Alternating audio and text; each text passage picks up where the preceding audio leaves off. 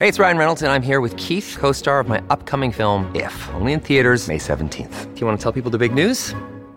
All right, I'll do it. Sign up now and you'll get unlimited for $15 a month in six months of Paramount Plus Essential Plan on us. Mintmobile.com slash switch. Upfront payment of $45 equivalent to $15 per month. Unlimited over 40 gigabytes per month. Face lower speeds. Videos at 480p. Active Mint customers by 531.24 get six months of Paramount Plus Essential Plan. Auto renews after six months. Offer ends May 31st, 2024. Separate Paramount Plus registration required. Terms and conditions apply if rated PG. It's Monday, May 16th. From inside the WTOP newsroom, this is the DMV Download, presented by Steamfitters Local 602. Learn how Steamfitters can benefit your business at steamfitters-602.org. Here are the stories we're working on today. The scarcity of baby formula is forcing parents in our area to get creative about how to find it. There are a number of factors at play here, and we have WTOP's Kyle Cooper joining us to tell us how parents are feeling and how they're banding together to find nutrition for their kids. They're like taking pictures of it in real time and saying, it's here now, come and get it, and posting what time they found it so they can others can come over and get it. And more delays for Metro. Riders on the green and yellow line saw 20 minute wait times this morning after nearly half of Metro's train operators didn't get their recertification soon enough. WTOP's Luke Lukert tells us how long this will last and why it started in the first place. It's a management issue, and uh, it's going to fall into the lap of the new general manager. Thanks for joining us. I'm Megan Cloherty. And I'm Luke Garrett. Some families are reaching panic mode as baby formula gets harder to find and they get closer to the reality of not having enough food for their infants. With many stores limiting how many canisters you can buy, some families are offering to donate what they have left for others. WTOP's Kyle Cooper has the story of moms helping moms. And Kyle, we've experienced some supply shortages before. Toilet paper comes to mind, but this one is really hitting hard as it affects babies. Um, it's also, you know, a product that experts say you're really not supposed to try and make yourself, right? You're not supposed to give your kid cow's milk. The formula soap nutrient dense, right? So tell us, I mean, what you're hearing from parents to start, but have they been able to find any or are they just running low? Yeah, that's the first point is, you know, most moms, most parents who have a certain formula, they don't want to switch because babies need one that is good for them. So they don't want to switch. So they're looking for specific formulas. And it's been a treasure hunt, so to speak. Um, I talked to one mom in Wheaton. Her name is April Giandomenico. And uh, she went out last week looking for formula. She usually goes to Costco. She went there and they were completely out. Ugh. They didn't have any formula. And so, what's really cool about this story, though, is that the Costco worker got on the phone and called five other Costco's in the region and found the kind that April needed over in Bowie. So she blasted over to Bowie, but was only able to buy two cans. And, you know, it just doesn't last that long. She thinks it might last her two weeks. So from there, she's like, I don't know what I'm going to do next. Um, but at least she found some. But this is what parents are facing. They're driving all around. They're finding formula where they can, and they're trying to buy a couple of cans here and there. With gas prices as they are too, it's like you're trying to find this thing and you're burning money as you're doing it. And did she speak at all to how fearful she was that this supply might run out and how possible that might be? She did. Um, she had some really pointed comments about that, and it kind of sums up exactly how a lot of parents are feeling in the area. When you're faced with the potential for your baby not to have anything to eat, um, that's nerve wracking. Yeah, anecdotally, I learned when we were feeding my nephew, you put about like two scoops in a bottle. He was an eater. he ate like about five bottles a day. So we'd really we go through those canisters like one and a half a week. So when you say hoarding, like they don't want anybody to to buy too many of these, and some um, stores aren't even allowing you to do that. But when you talk about April's story, if you get two, maybe that's only going to last you two weeks. It's not like you have much on hand. Tell me about like how moms or parents are kind of banding together to help each other here. Yeah, well, you know, um, we all know about the uh, the ills of social media, how bad it can be sometimes. But in this particular case, social media has been awesome. I talked to another mom who lives in Bethesda. Her name is um, Alexis Miller, and she's been on one of these. Basically, it's a moms who need formula Facebook group, oh, wow. and um, they're they're popping up all over, not just in the DMV, but all over the country. And what's been cool about that is that moms are saying, "Hey." I found this certain brand at this Costco or this Target or whatever. And so they're posting that like on site. They're like taking pictures of it in real time and saying it's here now. Come and get it, and posting what time they found it so they can others can come over and get it. Wow. So they're creating these Facebook groups. Some moms are also going on and they're saying, um, I have like this kind and I can't use it. Do you want it? Here's where you can get it. And so they've really been helping each other out. It's been really neat to see how that's been working. And do we know how long this problem will persist? I mean, I know that's you have no crystal ball here, but is there any end in sight to this, or are these Facebook groups where moms are kind of banding together? Is this how it's going to be for the foreseeable future? So, one of the big problems has been that one of the major manufacturers of infant formula got shut down because there was fear of some contaminants in their formula. So, they had to shut down, which has created some of this. It's also supply chain stuff. But they're saying that maybe once that particular company can get up and running again, Mhm. maybe a couple of months, um, things can be a little more back to normal. But, you know, two months is a long time, especially if you need a specific kind of formula. So everybody's trying to get by, make do, talking to their pediatricians about, hey, if I have to switch, what can I switch to? Mhm. And so they're being really careful about this, but doing the best they can. Interestingly, just so we know how many people we're talking about here, the CDC says that three fourths of U.S. babies rely on formula. So this is most new parents who are affected. Um, and of course, you know this stuff isn't free. It's it's pretty expensive. I think it's like forty dollars a canister. It used to be. Um, so that's an issue as well. How are charities and like support agencies faring in trying to provide this to families who can't afford it?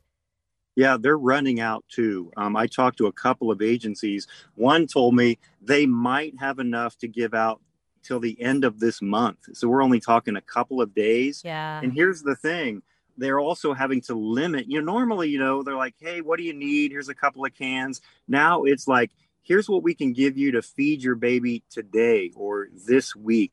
They're rationing it out.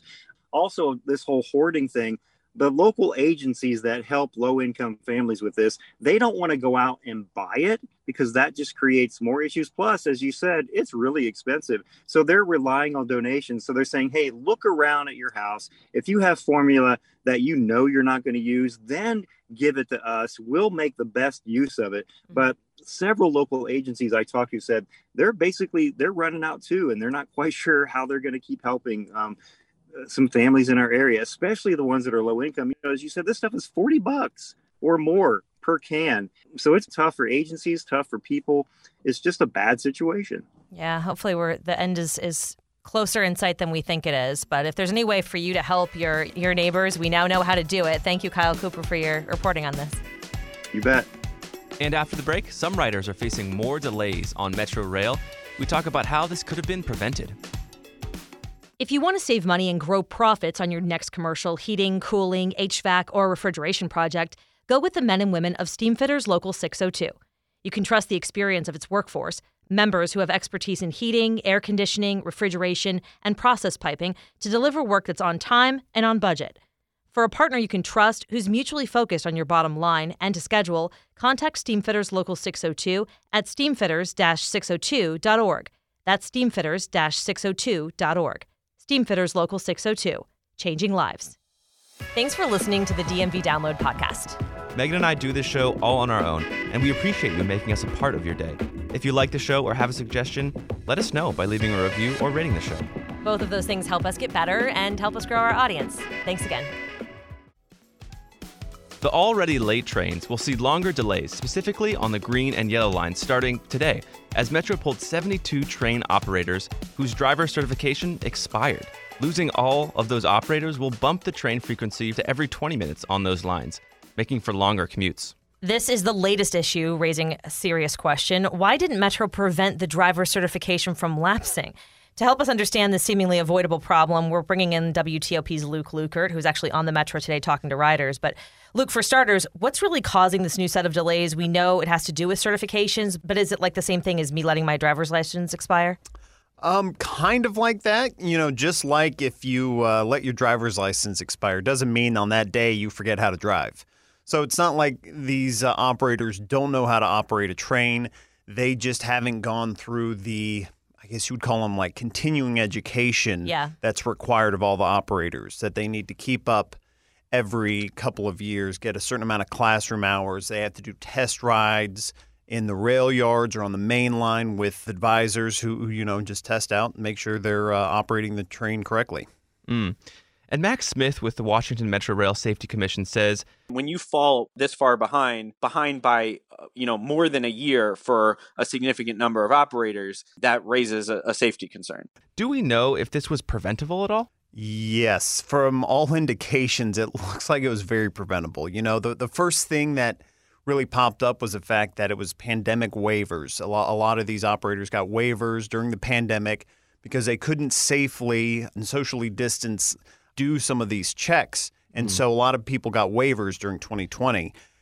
But why was that extended to 2021? And then overall, um, as uh, Max Smith pointed out, like they just stopped doing it entirely, and that the problem just kept compounding rather than catching up during the pandemic. Right. We're not talking about like five drivers here. We're talking yeah. about, I mean, half of Metro's. Half of Metro's operators are behind, and then 72 were pulled because they were over a year behind.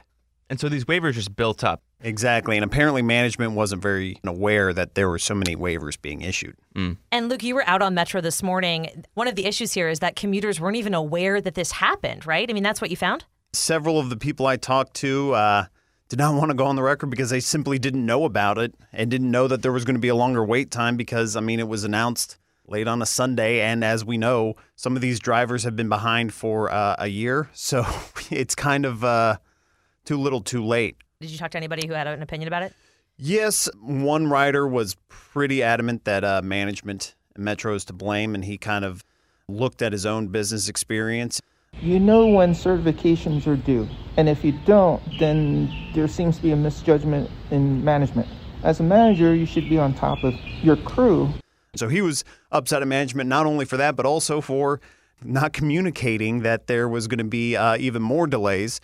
And when we say more delays, Green and yellow lines were the most affected. Why green and yellow lines? You think I that think that those are just because green and yellow are the least popular Got lines. it. They're trying to affect so the they're least trying amount of, yeah. exactly. Uh, and so basically, green and yellow went from every 15 minutes there was a train to every 20 minutes. And I was at the Huntington station, which is the uh, terminus for the yellow line. And the first train left, and it took about 28 minutes for the next train to leave after that at 5:28. Wow, counted that. But after that, it was pretty much on pace, and I was there for about two two and a half hours on pace. Every 20 minutes, a train was leaving the station. So they they kept their word on uh, 20 minutes. But 10 minutes, I mean, it might not sound like a lot, but I mean, it, it also a lot of people have to transfer trains, right? So then yeah. you're so then you're 10 minutes behind. You're transferring trains. You might have to wait 10, 20 minutes for that train. I mean, exactly. What could be a 25 minute commute is an hour or 45 yeah. Oh, minutes. yeah. That's what a lot of people said. Have plenty of patience because you're going to need it. This is uh,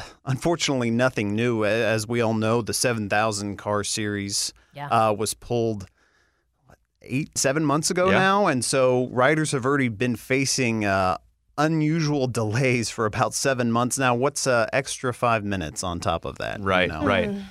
We don't have enough trains, and now there's not enough operators. So yeah, that's that's kind of where we are. Yeah, and and the report says basically that to get all 250 operators back to recertification and back up to date on their uh, training courses and all that, it's going to take about two to three months, and so they're going to have to work with the train operators unions to figure out how exactly to operate the trains and then also get these operators uh, their trainings. Right. And you know, Mayor Muriel Bowser is actually weighing in today on this announced new delay. So this just seems like an administrative uh, problem that should have been avoided. What does that mean as this agency tries to get a handle on delays? Well, uh, Well, especially with the new guy coming in. Yeah, I was about to say it's a management issue, and uh, it's going to fall into the lap of the new general manager, Randy Clark, coming from Austin, uh, and he's going to start sometime this summer. So y- you see that time frame of two to three months trying to get these operators. It's probably going to fall into his lap, and so while management might be to blame. Some other news is management is going to be changing right now as the mayor is calling for uh, seeing some issues in management. Although it might kind of make him look good because he's coming in late summer. All these train operators will come back, and then the 7,000 series are expected late yeah, summer too. he, so he things might look have a lot two better. big wins Right. in the first couple of months. Like, yeah, yeah, Have you know, nothing I to do with him, but right. Right, right. Exactly, exactly. So there's that, but we don't know if there's going to be an issue on buses, right? I mean, this there are bus drivers So, out there uh, as well. Metro is going to be uh, auditing and making sure all their bus drivers are up to date. Now, it's a little bit different uh, certification process. They have to have a commercial driver's license, which you know is obviously managed by the state and by the city. But they also have to do trainings. But from from what I've read, the trainings are a lot less extensive and usually only about two days a year. So if those drivers are affected, I don't think it will impact uh, Metrobus nearly as much. Well, Luke Lukert, thank you for helping us understand this new set of delays and where we're going from here. Thank you guys. Maybe sometime I can come on and talk something else other than Metro. Never. Thanks, See you Luke. guys. Thanks, Luke. And after we spoke with Luke Lukert, Metro got back to us saying it acted as soon as it learned of the problem and it's starting to update the most outdated credentials first, as it, quote, continues to investigate how and why waivers were issued in the first place.